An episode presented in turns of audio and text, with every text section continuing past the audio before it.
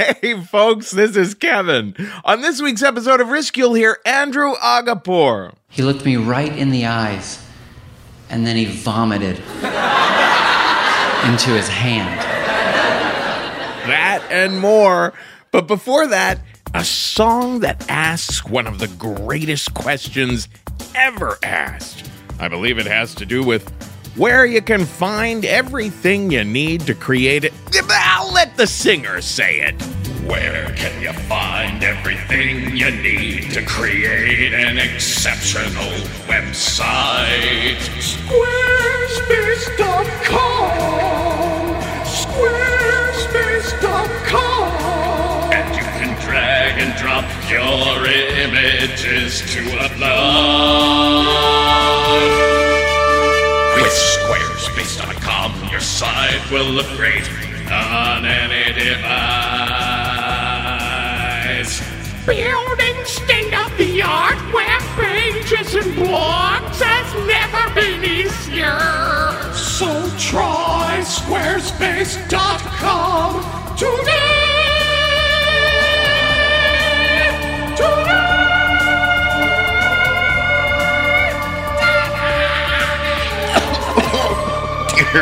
God, my lungs.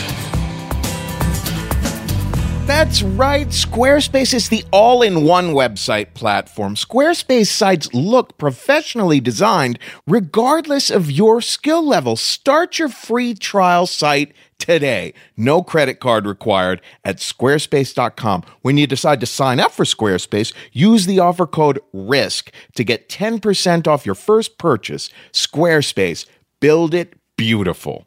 Now, here's the show.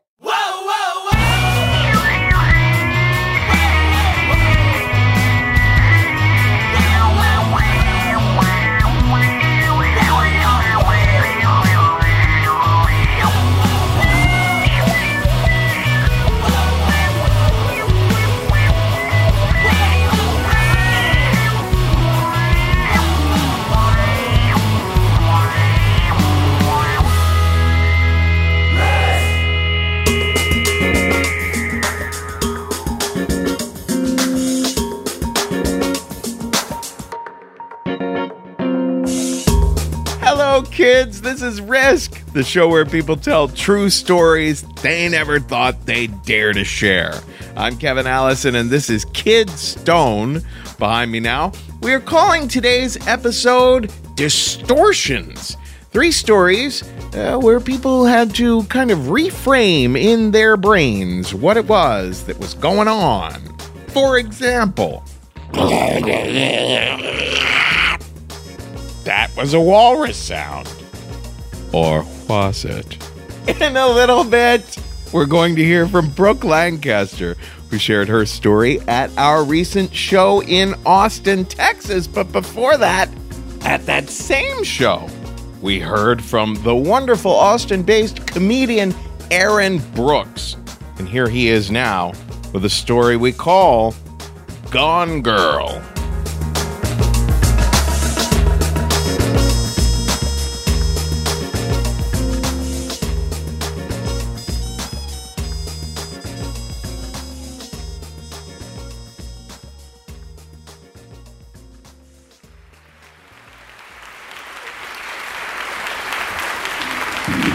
Thank you.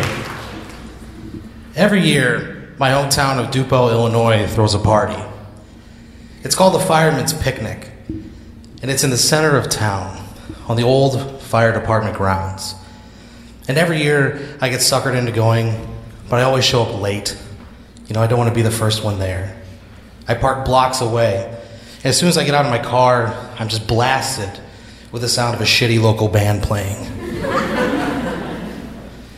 With every step, the sound grows louder. And once you get close enough to the fairgrounds, you're hit in the face with the smell of stale beer and fried fish. And that sound changes, because now it's not just the band. Now it's the whir of the carnival rides. It's the kids asking their parents for a dollar bill. It's the metal rings bouncing off the tops of milk jugs. It's the hundreds of conversations being had. Because that's what that event is all about.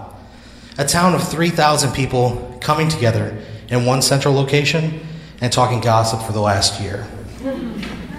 And that is precisely why it scared me so much.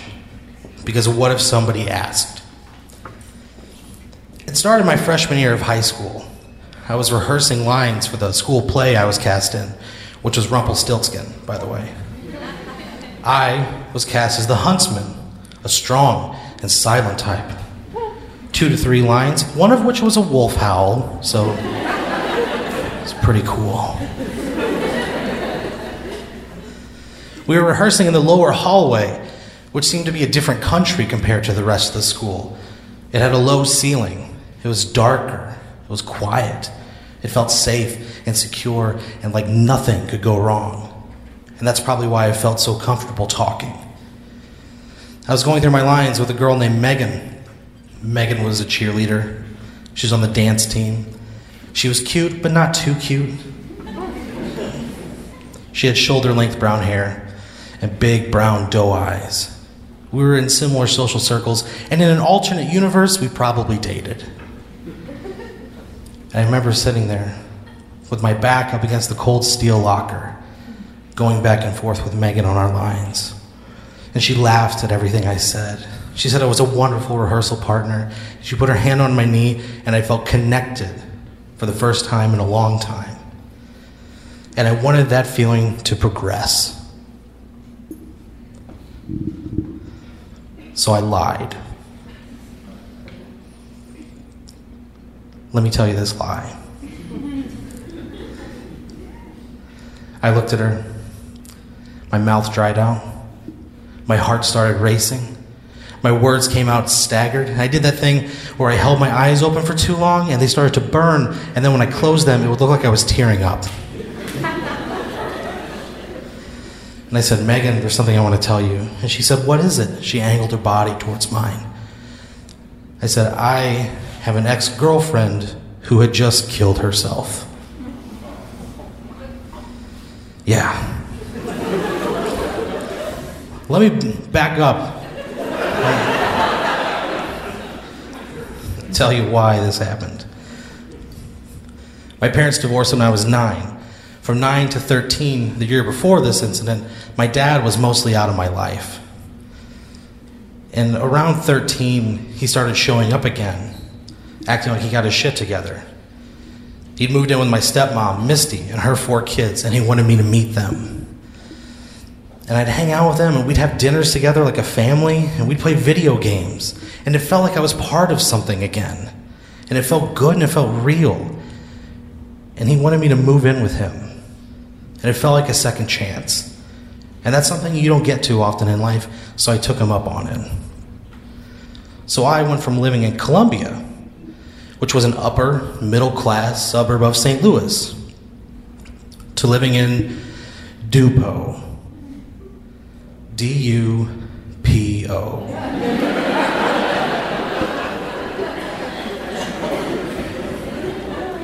And Dupo was a lower class suburb of St. Louis. The difficult thing about it is that they were bitter rivals, the two towns. They were close in proximity, and every year the local football game would bring kids out to a park, the two student bodies, and they would just beat the shit out of each other. Because when you live in southern Illinois, not a lot to do. But seeing as I was going to be going to this rival school, I knew I was walking in at a competitive disadvantage from day one. So I felt like I had to create a backstory about myself to sound intriguing. Because if I'm intriguing, people are talking about me and they're paying attention to me. And that's better than whatever existence I would have had in the void. So Megan looked at me in the hallway and said, What happened? And now I'm in the lie, right? I can't back out and say, Oh, I, gotcha. Uh, yeah. Uh, just joshing with you. Let's go back to reading Rumpelstiltskin.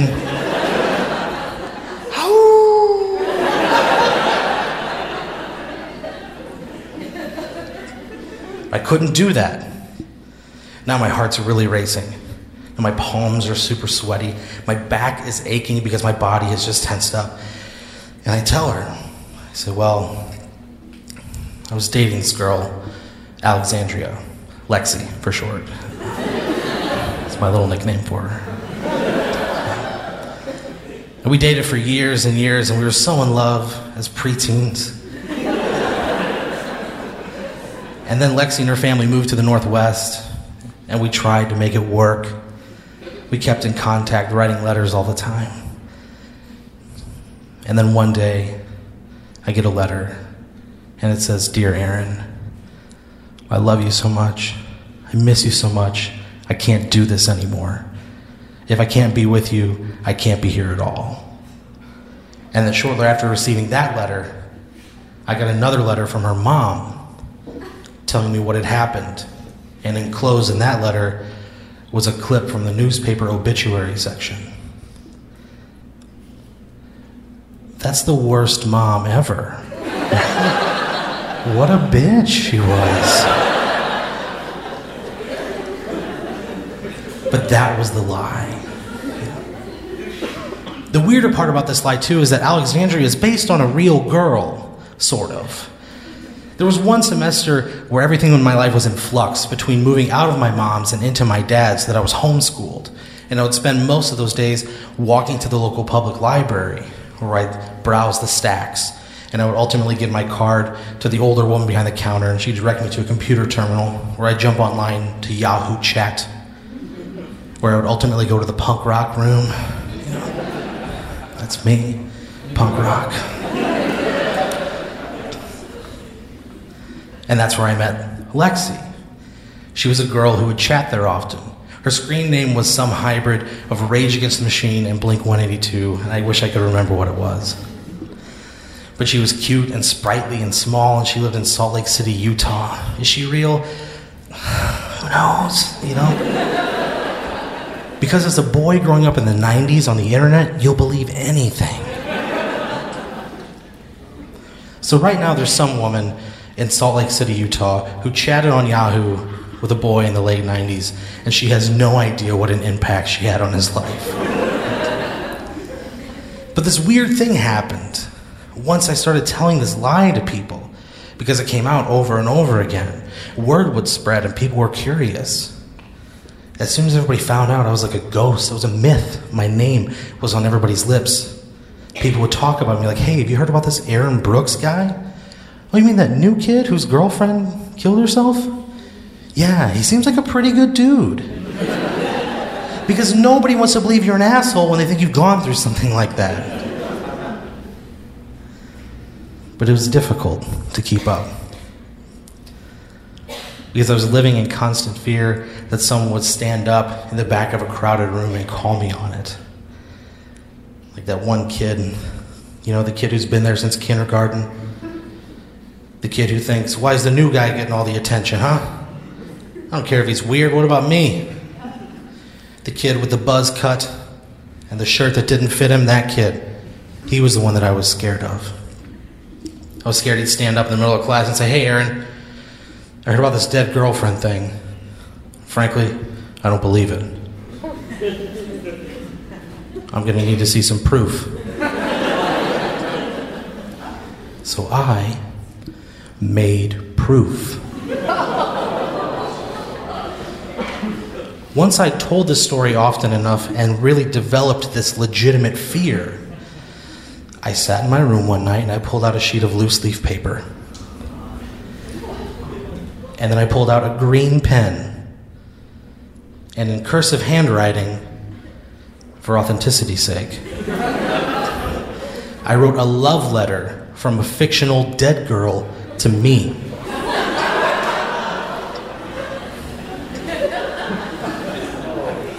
But at 14, like I, I wasn't good looking or charming or overly smart or athletic. Girls didn't like me. So the only thing to populate the letter, the only positive reinforcement from a woman in my life, it came from my mom. And those things went in the letter. two of them really stick out. One of them was, You have the broadest shoulders that can bear the weight of the world.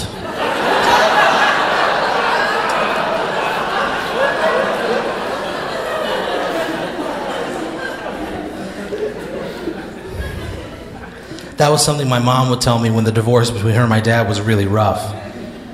When my dad wouldn't call for months on end, and it would really get to me. She'd come up to me, she'd wrap her arms around me, and she'd pat me on the shoulders and just say, Aaron, you have the broadest shoulders, and they can bear the weight of the world. Never forget that. And I thought that was pretty cool. But the weirder thing that went in this letter was you have your father's eyes.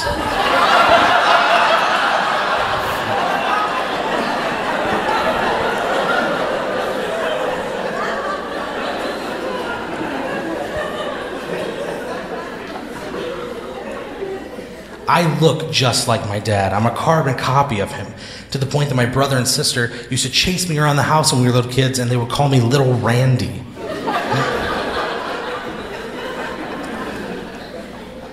but that was in the letter from my girlfriend to me. Like, if we would have been friends when I was in high school and you'd have called me on it, I'd have given you this letter.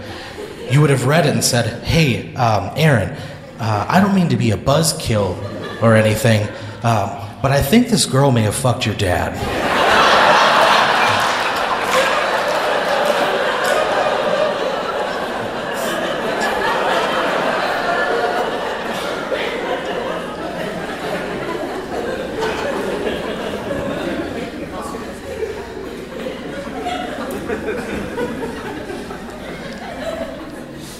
Fortunately, it never came to me having to show that letter to anybody. But I kept it in my wallet for years. Just in case somebody would have heard me talk about something mid drama club rehearsal, and I'd have to go, I can prove it. Over the next few years of high school, that lie slowly drifted into the background. I grew up, I developed a personality. Everyone knew me as charming and funny. I was on homecoming court. I was prom king my senior year. I didn't need that lie anymore. But I never owned up to it either. Never told anybody the truth. Until now. so I like to think this summer, in Dupo, Illinois, in the firemen's picnic, there's a group of kids. They all went to high school together in the early 2000s, and they're standing around talking about the ghosts they find in their yearbook. And my name comes up. And they'll say, Aaron Brooks. Oh, yeah. He's that kid whose girlfriend killed herself, right? Yeah, but you know what? He seemed like a pretty good dude. Thank you guys so much for having me. Good night.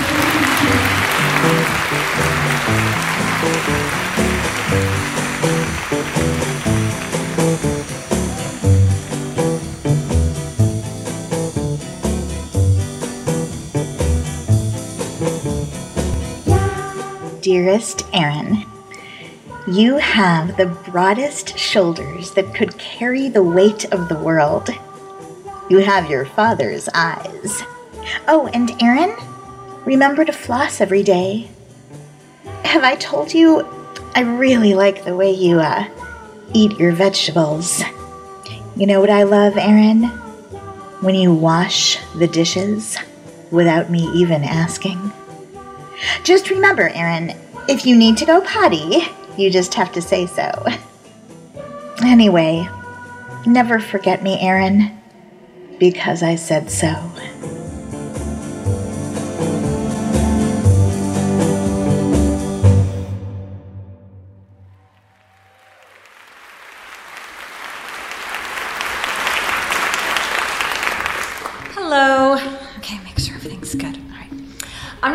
What year it was because that'll tell you how old I am, but let's just say it was a really tumultuous year many, many moons ago. My grandmother had actually passed away. I had just finished grad school in sociology, and my boyfriend and I moved all the way from Chicago down to New Orleans so that he could go to law school. I had high hopes of finding this amazing academic research position. As you can probably guess, a lot of time passed and I hadn't found anything. So pretty much I spent all my free time in this awesome local coffee house in New Orleans playing cards. My favorite card game is spades, and I can play spades all day long, and I did. So um, I ended up meeting this guy named Newton, and he and I became good friends. And the reason we became good friends is because we played against this guy named Eddie. And Eddie had just gotten out of prison, and he always seemed to win against everyone else and everybody lost except Newton and I. And it's because we had cracked Eddie's code.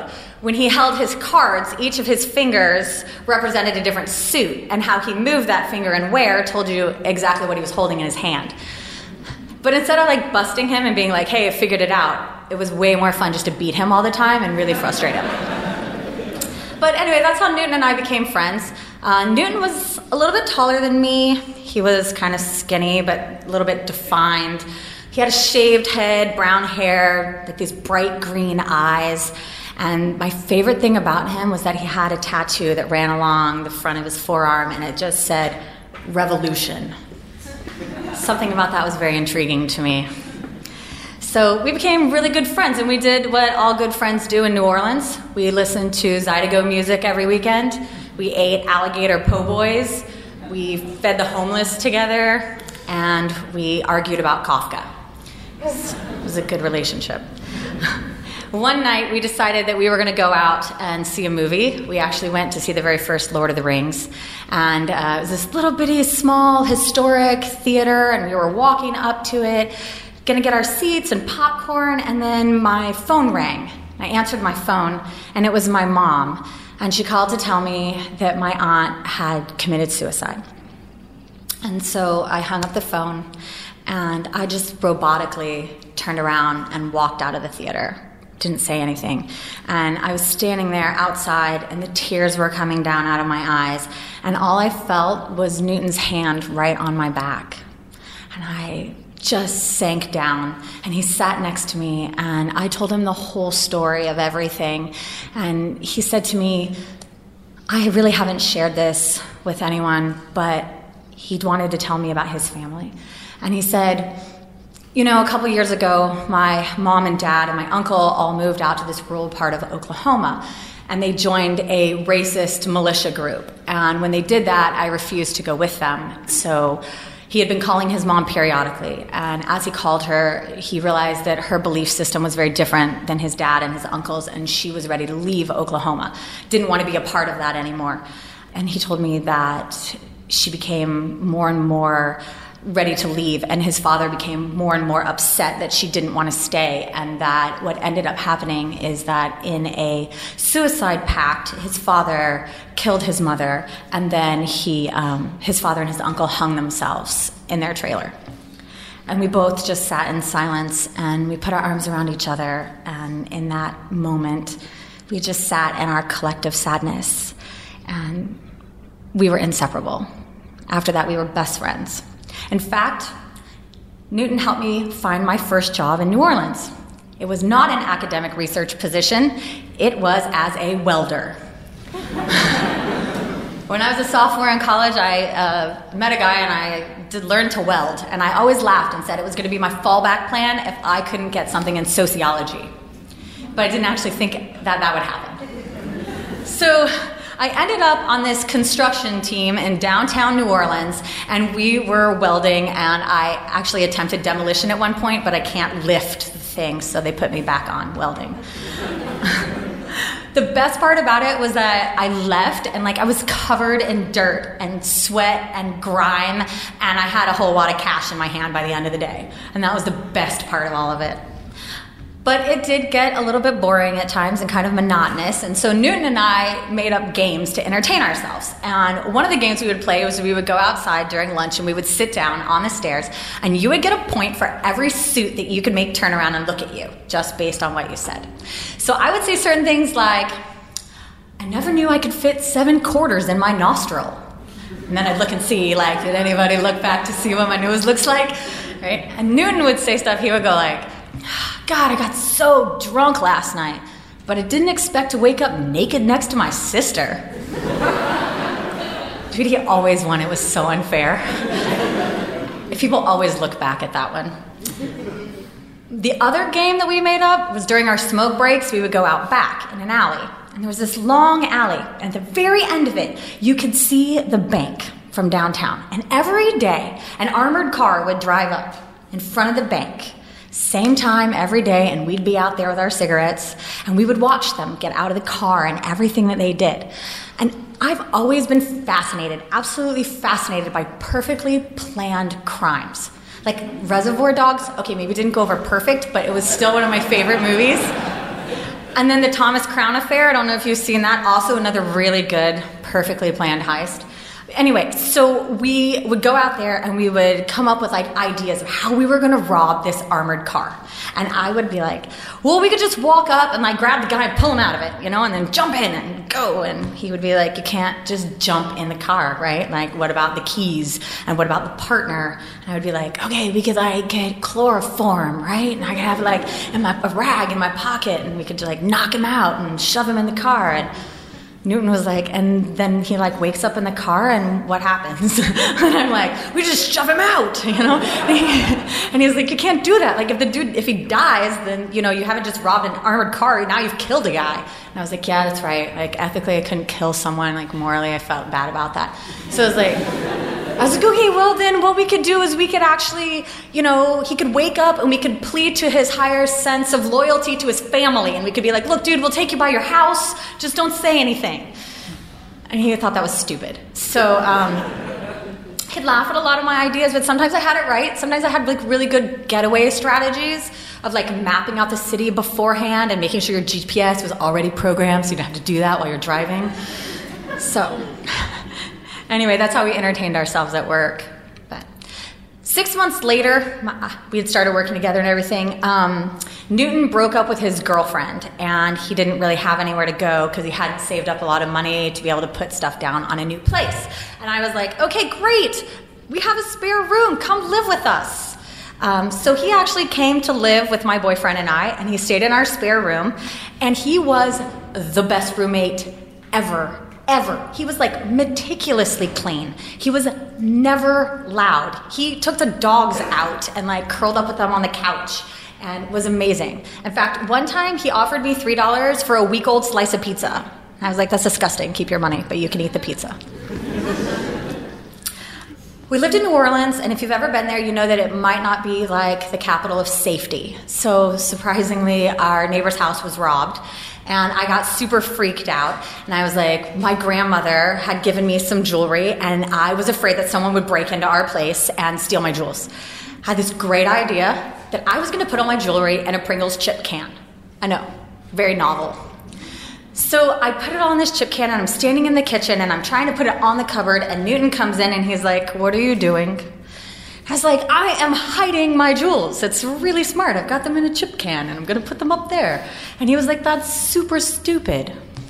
Like, who puts their chips way up there? Everybody knows that you're hiding something in there if you put Pringles where you can't reach them. And I was like, Okay. And so he grabs this can out of my hand and he starts walking down the hallway. And I go like running after him, like, what the heck is going on? He goes in the bathroom and he opens up the cabinet and he pulls out my box of tampons. I was like, What are you doing with my tampons? He's like, No one's gonna ruffle through your tampons in a break in. And at that moment, I realized that Newton was the smartest person I knew. so, for the holidays came, and my family and I, we always go to Utah for the holidays. And I was like, Newton, come with us. It'll be great. We can fly out there, and, you know, my boyfriend and I and you, and we can have a great time. And he refused to go. And he said, you know, I'm gotta work, which I knew was a lie because we worked together and we weren't working. So, but anyway, he stayed back with the dogs and it was really nice of him. During the year that we lived together, we all rocked along in this like beautiful state of bliss. And then one day, I came home to hear the phone ringing. I picked up the phone and it was our friend John, and he said, Is Newton there? And I was like, No, he's not here right now. He said, Do you have today's paper? And I was like, No, I don't get the paper. And, he's, and he was like, Go get a paper right now and call me back when you figure it out. And then he hung up. And I was like, okay, this is really stupid, but whatever, I'll do it. So I walked all the way down in the middle of the night to get this paper. And then I came back and I started looking through the paper. And I was flipping the pages, and there it was. And I saw a picture of Newton. And I was like, my best friend's in the paper. This is so awesome. And then I read the top of it. And it said, wanted by the FBI. Bank robbery. oh my goodness my whole world like tilted to the side, and I could have slid off instantly. There was no way, no way. So I ran around the house looking for anything of his that had been left, and there was nothing there. Like my arms and legs were shaking, and I couldn't figure out what in the world was going on. I was so confused. It was like I lost my best friend in an instant. And I called John back, and I was like, Nothing of his is here. And he said, The FBI is coming to your house. Just want to let you know they just left here. And I'll never forget that agent knocking on my door. First of all, they knock very loud. And they do it on purpose, I think, to scare you, and I think that's mean. and the guy said, Agent Riker here, ma'am. And I said, beam on in, because it's a stupid Star Trek reference. we were not friends after that. so he interviewed me, and I, I don't know, maybe that tattoo of revolution kept going through my head, but I was sort of really snarky in my answers. I was like, no, I don't have any pictures of him. But really, my screensaver behind the guy's head was like flashing up pictures of Newton behind it. And I was like, don't look backwards. But what I learned is this I learned that his name was a lie, I learned his age was a lie. I learned his deceased family was a lie. I learned that everything he told me about himself was a lie. And at that point, I wondered was our entire friendship a lie? And then at that point, I remembered all the diamonds and the jewelry that he had helped me hide. And I ran to the bathroom and I ripped open that cabinet and I pulled the box out and I shoved my hand down inside. And when I pulled out all of my jewelry, I realized that our friendship had not been a lie. I didn't lose my diamonds and I didn't lose my friend at all. What I realized was that we all have pieces of ourselves that we don't share with other people. And while Newton didn't share necessarily the facts of his life with me, he did share the qualities of himself with me. And that was the best part. And that's what made our friendship true.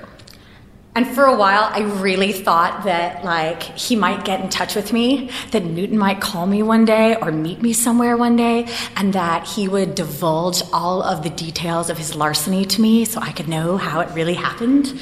And I was excited, but it didn't ever happen every now and then I would like look out on a crowd and I would think, there he is, that's Newton. And I would run over and I would look at their arm and there wouldn't be a tattoo there. Sort of disappointing. But later on, a couple of years later, I read on the internet that he had actually been apprehended and he was in prison. Um, he did go for one of the robberies that he had committed. And I really thought about writing him. I thought, I'll just send him a letter and I'll be like, hey, how's it going? How's prison treating you? Make any new friends. But I didn't. Something stopped me. And I think what stopped me was that there didn't seem to be this need to reconnect. Our friendship seemed like it was full and it was finished, and I figured not all friendships need to last a lifetime. What we had was perfect. Newton and mine's, our friendship was absolutely perfect.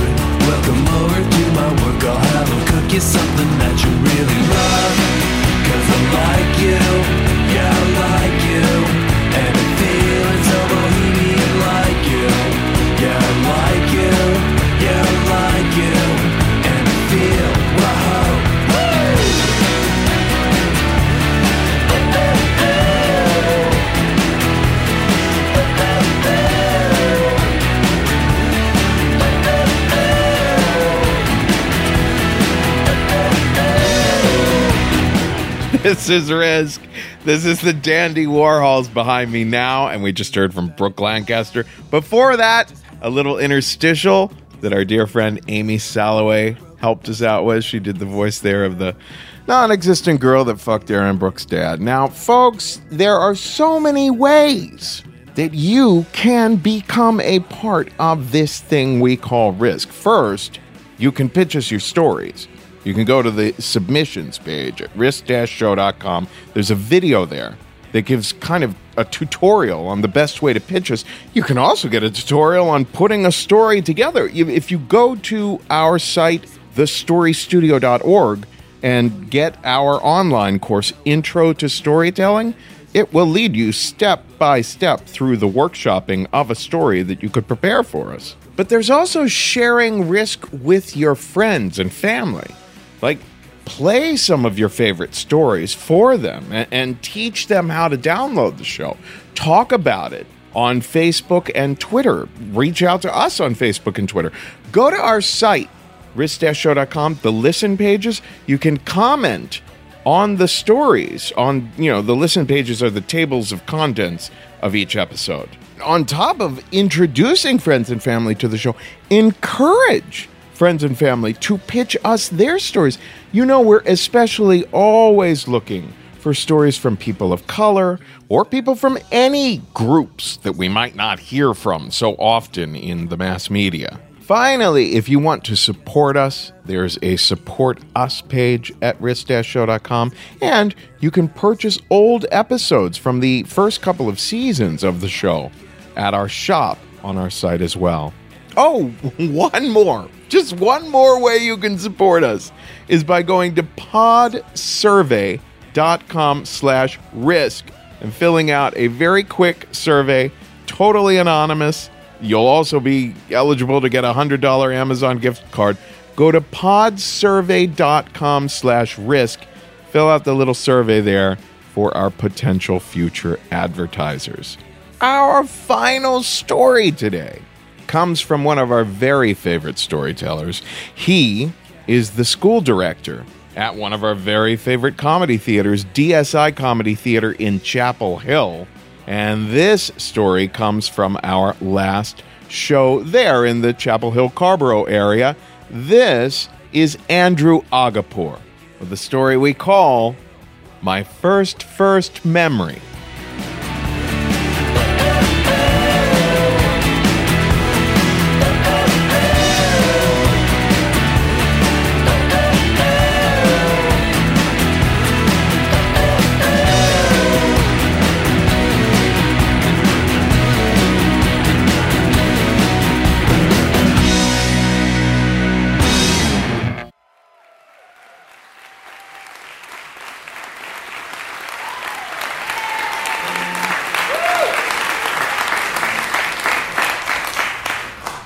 My first memory, the very earliest thing that I can remember, took place at a zoo. I was about three years old, and as a city kid, this was my big chance to see some animals in real life. Up until that point, my life had been limited to a small apartment above my parents' restaurant, so I was so excited to see nature. I can remember running ahead of my parents down a hallway towards a bright room. And I got in there and saw a giant wall that was made out of thick glass. And on the other side of it was a beautiful landscape of trees and grass and rocks and flowers. And on the far end, a gorilla. I was amazed at what I saw. I started walking towards it slowly, timidly. You have to remember that to a three year old, a gorilla is the tallest, strongest, hairiest thing you've ever seen. It's like your dad squared. the essence of masculinity multiplied by itself. So I'm just amazed and like Freudian overload. And this gorilla doesn't see me yet. He's sitting, leaning with his back up against this clear wall, pulling grass out of the ground and eating it. So I walk up slowly, uh, with each step more and more afraid. And this gorilla's getting bigger and bigger as I get closer. Compared to me, he may as well have been the size of a house. And I get real close, and the gorilla notices my presence. He turns and sees me, and I'll never forget what he did next. He lifted up his hand and extended it towards me, his palm upturned. He looked me right in the eyes, and then he vomited into his hand. And it was like this thick, grassy paste, like what comes out of a lawnmower. Uh, and then he looked at it, and then he looked back at me, and then without breaking eye contact, he ate that vomit. And this shook me to my core. I was horrified. And what scared me wasn't the vomit, it was the indifference. This gorilla did not care that I was there at all. I was three. Up until that point, every adult I'd ever met had fawned over me. And here I go and see a gorilla, and it didn't give a shit. It didn't care at all. It just looked at me with these cold, apathetic eyes, like it didn't matter at all that I was there. And I think that that struck me, that seared itself into my brain because it gave me this new sense of the universe. This gorilla represented nature or God, and all of a sudden, this was a God in whose eyes I was just boring. I just didn't care. Uh, so, my next big memory, the next memory of a full day that I can really remember in rich detail, came in the sixth grade in a middle school uh, gym class. And the word that's the two words that start that memory out are junkyard baseball. Junkyard baseball was the name that my middle school gym coach, Mr. Jake, gave to what we played. Uh, and junkyard baseball was just like regular baseball, except you played it on a disused basketball court, uh, and instead of bases, we used trash. I went to a public school.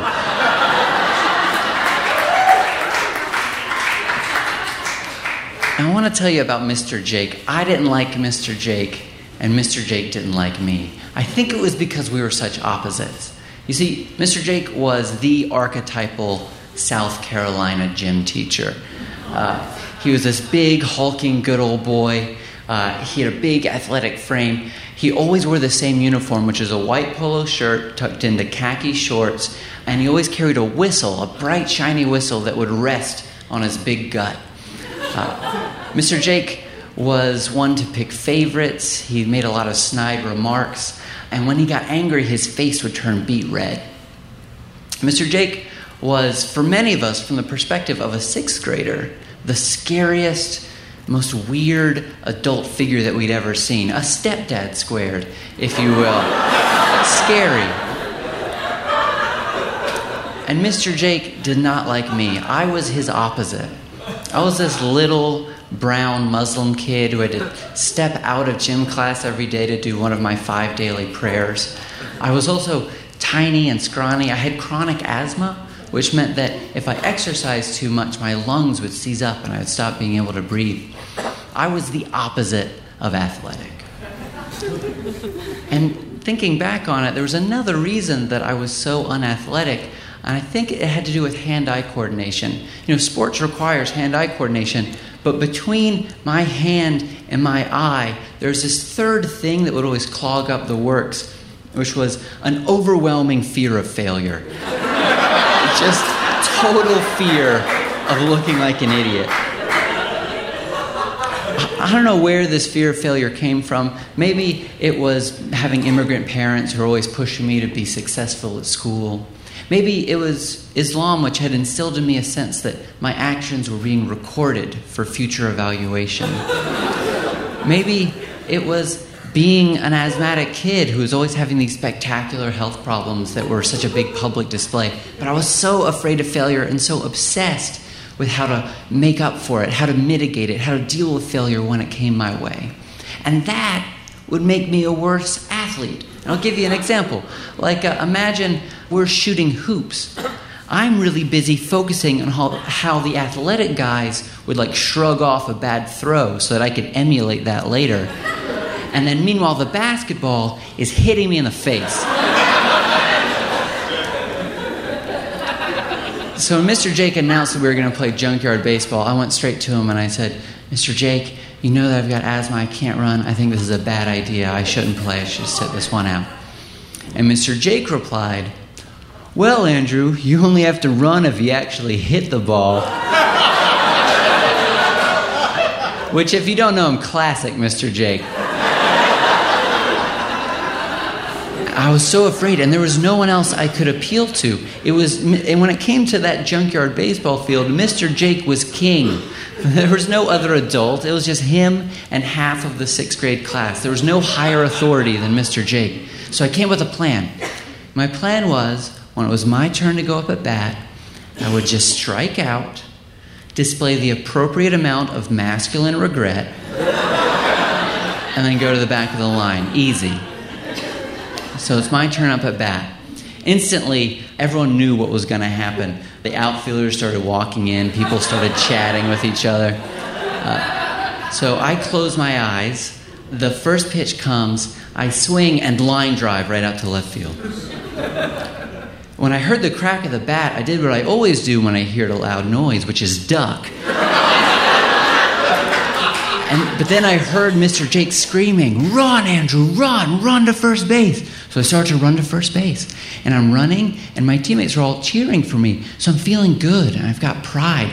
And I'm running, and I'm pumping my arms, and my SAS brand orthopedic shoes are like running high. And as I'm getting towards first base, I can see that the outfielders are still running towards the ball. I decide to slow down and stop at first to play it safe, but then I hear a whistle. I hear Mr. Jake yelling, Keep running, second base, Andrew, second base. So I kept running towards second. On my way to second base, I could see that the outfielders were shaking a bush that the ball must have rolled into. And I'm trying to gulp in air, running as fast as I can. And as I get near second, I hear that whistle again. Mr. Jake, third base, third base, third base. So I round second and start moving towards third. It's at this point that it's becoming really difficult to breathe. I'm just struggling to get air into my body. My feet are flailing under me, and I just know that if I can make it to third base, that will be the greatest physical accomplishment of my entire life. I could get there, it would be amazing, and I could rest for a little bit and catch my breath, and then maybe wait and go to the nurse's office after the inning's over. But that didn't happen because the outfielders got to the ball, and on my way to third, I saw that ball arc over me right towards the third baseman's mitt, right over it, and then it hit the ground and kept rolling away. My teammates are cheering, Home, home, Andrew, home base. And I just start running as fast as I can, eyes closed. At a certain point, my lungs are no longer letting in oxygen. I can't breathe. My lungs feel like a clenched fist, but I just want to make it home. And I can remember getting to that plate. I don't remember much else after that. I can remember being at the nurse's office for a little bit. I can remember being at the hospital being hooked up to a machine called a nebulizer. Then my next memory that day is waking up in my parents' room from a nap. That night, I was so proud of myself. I'd had a lot of asthma attacks that made me go to the hospital before, uh, but this is the first one that I was proud of. I was just imagining the, the hero's welcome that I would get the next day. Andrew Aghapour, sports phenom, prince of the junkyard. The next morning, my mom dropped me off as usual at the front gate, and waiting for me there was one of my friends, Jenna, who was in my gym section. And she had this huge smile on her face. She couldn't contain herself. So I walked up to her and she said, You won't believe it. I went around and I told everybody at lunch yesterday that Andrew Aghapour hit a home run. And nobody believed me. And she had this big smile on her face. I don't think she was being mean. I think she was just like, this is ironic. This is amazing. I was horrified at how terrible I felt that my one physical accomplishment had meant nothing. I had finally not failed at sports and it was meaningless to me. I was sulking, my legs were trembling, and then I remembered the gorilla. When I said earlier that that gorilla was my first memory, actually, I could have been more accurate. It was my first first memory, the first time that I ever had a flashback to something that felt like the earliest thing. That's what happened to me at that front gate at middle school. All of a sudden, that moment flashed into my brain. We know now that memory is a contextual, active process, that remembering something is less like replaying a tape and more like telling yourself an old story. And that moment, I think, was really formative for me. Almost everything that you could know about my personality can go back to me remembering that a gorilla once threw up while looking at me with total indifference. Because personally, that's how I really do see the universe. I don't think the universe cares about me at all. And I think that's a good thing. Like, if I get rear ended or if my flight gets canceled, I don't sweat it. I don't care because it's not personal. If my penis falls off tomorrow, and the doctors are like, we have no idea, we're to name this disease after you, I'm to be super chill about it. Because I know uh, that, you know, shit happens. More specifically, vomit happens. And sometimes you're the one standing in that spot at the zoo.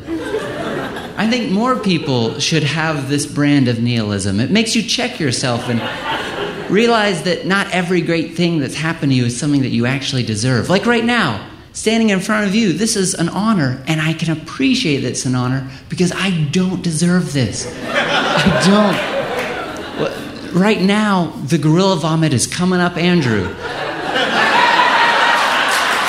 You know? Really. And, and, you know, tomorrow my penis might fall off. What I'm trying to say is you gotta live in the moment, I guess. that spark of what would later be my worldview, this realization uh, that I had on that middle school playground, uh, hit me like a ton of bricks. I remember realizing that I spent so much of my time being anxious about what other kids thought about me, worried about looking like a loser, afraid of being caught just being myself. And then I did something heroic, and the world didn't seem to care. No one was scrutinizing me that closely in the first place. The morning bell rang, uh, and I lined up, as we always did, to go into class. Walking into school that day, I remember shivering with the sense that no one was watching. Thank you.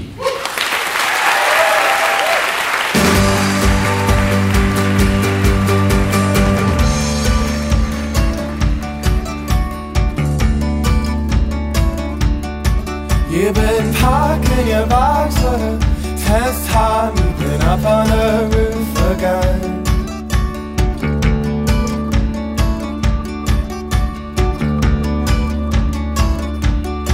So you're buying your time, it's alright.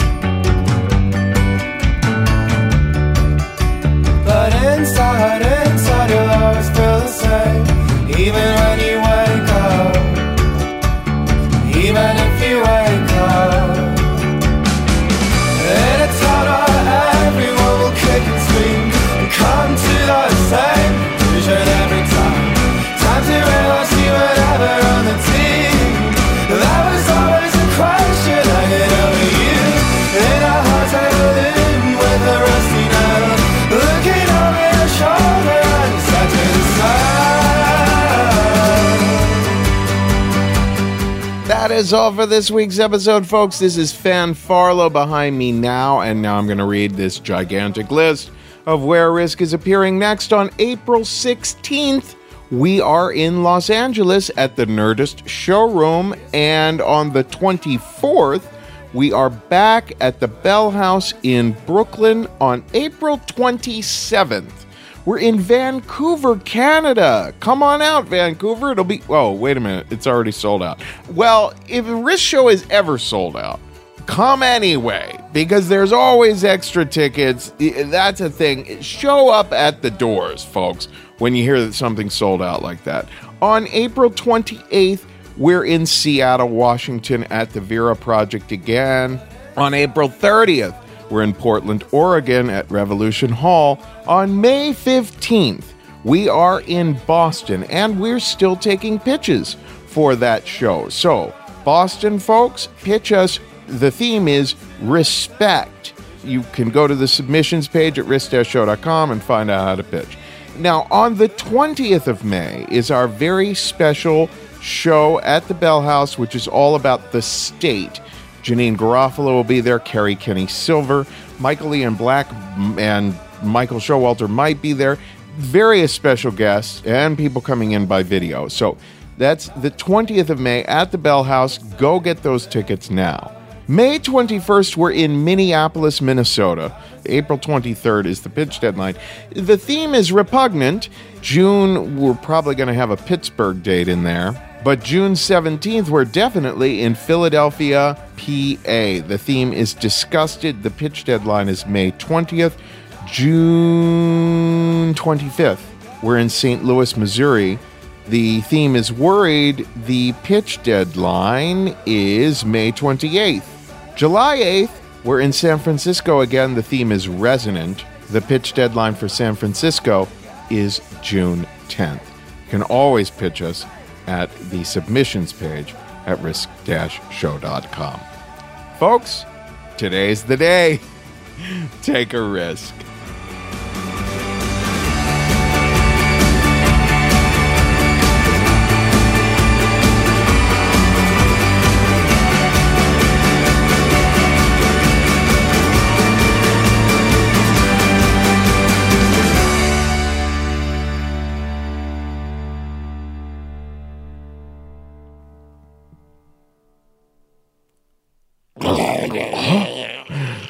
That's a walrus sound.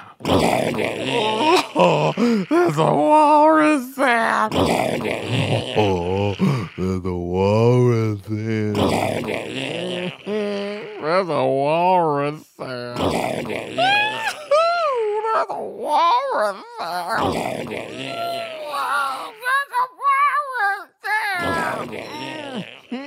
That's a walrus sound. That's a walrus sound. Oh the Walrus sound.